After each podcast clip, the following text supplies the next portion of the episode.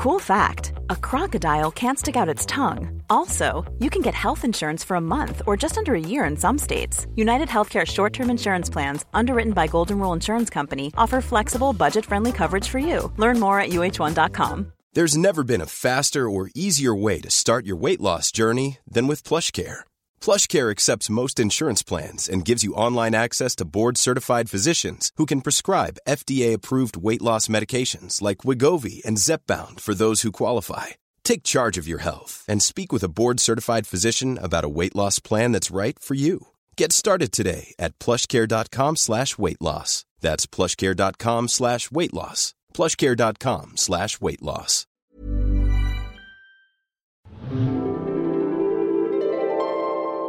This has been a big weekend for wrestling, in particular British wrestling, as both New Japan and WWE have put on major shows in the United Kingdom. Today on Wrestling Curiosities, we rewind our British Standard timepiece long before the UK takeovers, long before the Royal Quests, long before the heyday of giant haystacks and Big Daddy. Heck, even Big Daddy's Big Daddy wasn't around to witness this one. We go back to October 23rd, 1826, and a legendary contest that took over a small town in Devon. Ladies and gentlemen, introducing first, fighting out of Cornwall, falling out of the Red Lion pub in St. Columb Major. He weighs in at a boozy 320 pounds, the king of Cornish strong style, James Polkinghorne!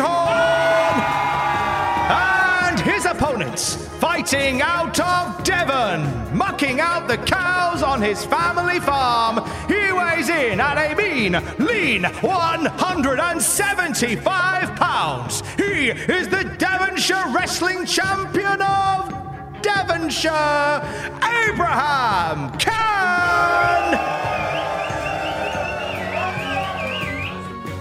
In the UK, Devon and Cornwall are a bit like Springfield and Shelbyville, two very different conurbations in the southwest of England. The easiest way to decipher if somebody was from Devon or from Cornwall is to give them a pot of cream, a pot of jam, and a scone. If they put the jam on before the cream, they're from Cornwall. If they put on the cream before the jam, they're from Devon. This is 100% true, by the way. It's been a source of great disagreement between Devon and Cornwall for centuries. It's been known to end friendships, end marriages, even just end agreeable nights out. I'm not saying that the placement of preservatives on baked goods is what caused the ructions we speak of today, but I don't think it helped. We begin our Battle of Southwest England in Cornwall, or Kernow to its residents. Cornwall is where you'll find Land's End. This is the westernmost point of England. It's literally called Land's End, like it's the end of land. You'll have heard people reference Land's End to John O'Groats, which is a famous charity trek where people travel 800 plus miles from the very bottom to the tippity top of the country. Well, Land's End is where you start, so that's kind of where we're starting too.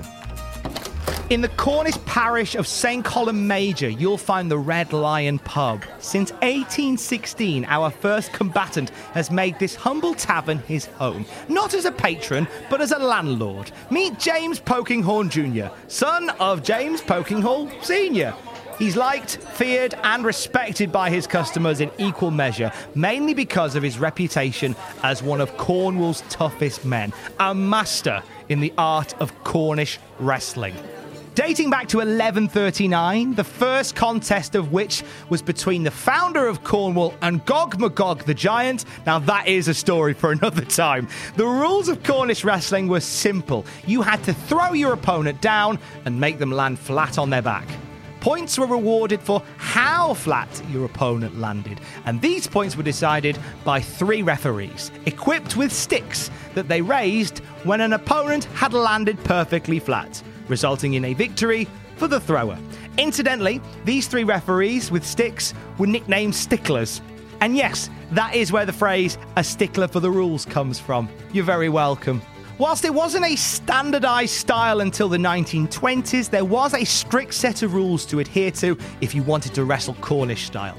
Now, both combatants had to be barefoot and wear specifically designed duck cloth jackets. These were designed to allow better grip for the opponents, as all holds are taken upon the other wrestler's jacket.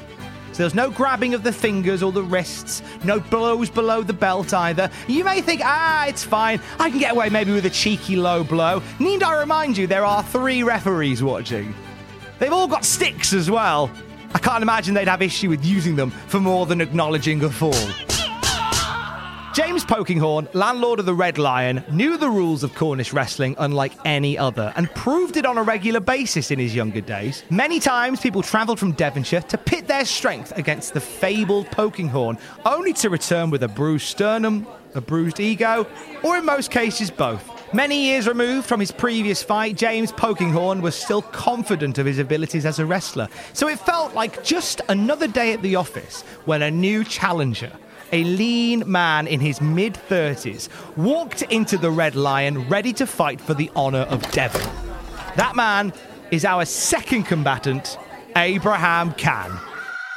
Born in Colebrooke in 1794, Abraham Cann's youth was spent working on the family farm. His father was a big fan of roughhousing and would teach Abraham the ways of wrestling as he grew up. Little did Robert know that his father son bonding would lead to Abraham's eventual vocation. Abraham would marry and start a family, continuing to work on the farm and continuing to build a reputation across Devonshire as a skilled wrestler. Arguably, the Grandmaster of the Devon style. So we know Cornish wrestling is all about upper body strength, having to throw your opponent to the ground without hitting below the belt. Devon style was less about the throwing your opponent and more about just getting the guy down on the ground. To this end, Devon style allowed combatants to wear shoes. Now, over the years, these were given upgrades to the point where baked shoes were being worn. So imagine somebody kicking you really hard in the shins. Yeah? You, you imagining that? It hurts, doesn't it? Right? Okay. Imagine them kicking you in the shins when they are wearing a rock as a shoe. Devonshire wrestlers were tough, but they very rarely walked home after a fight.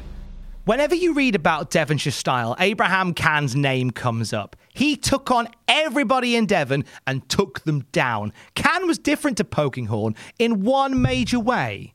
He wasn't willing to stop at being the king of his castle. He wanted to find other castles to be the king of.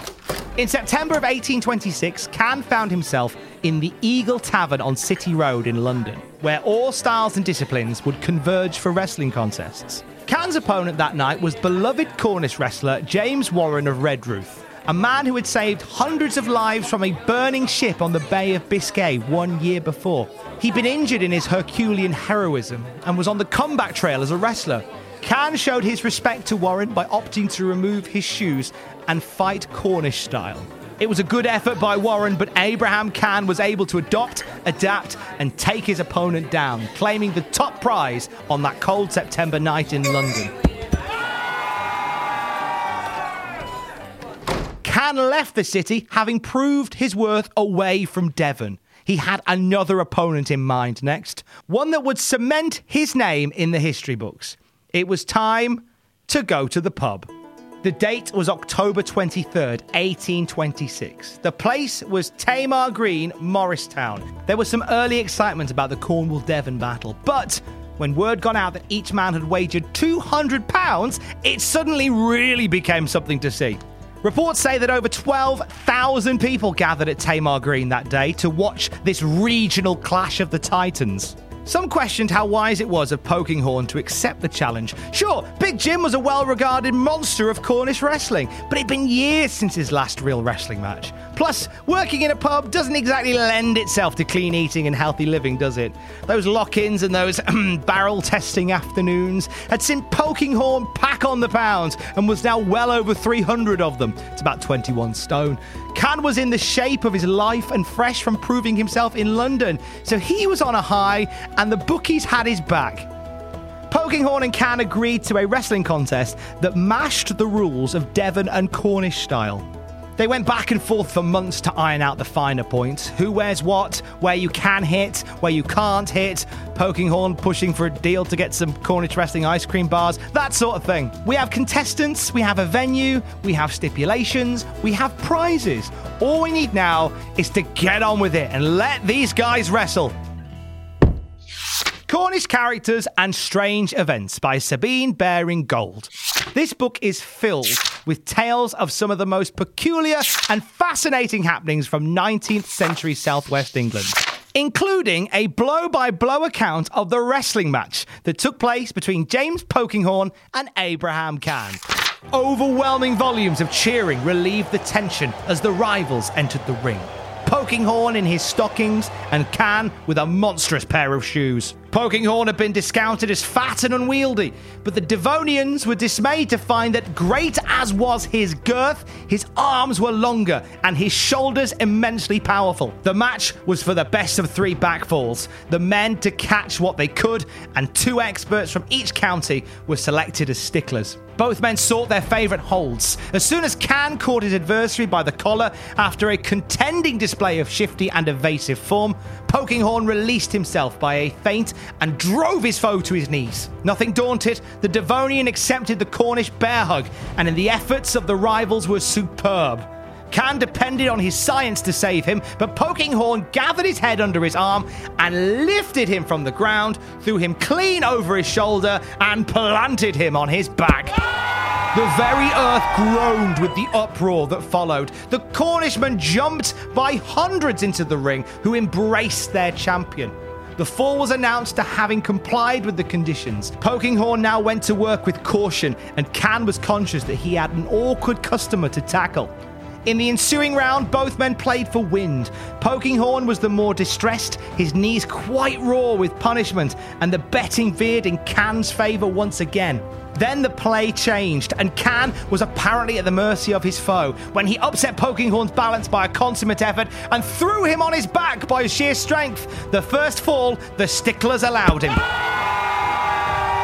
With one fall apiece, Cann next kicked tremendously.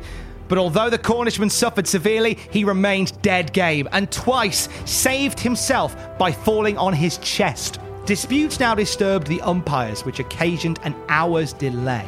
With wind regained and strength revived, the 10th round was contested with absolute fury. Taking kicking with fine contempt, Polkinghorne gripped Cann with leonine majesty, lifted him from the earth in his arms, turned him over his head, and dashed him to the ground with stunning force.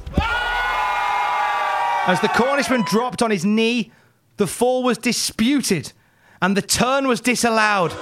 Polkinghorne then left the ring amid a mighty clamour, and by reasons of his default, the stakes were awarded to Cann.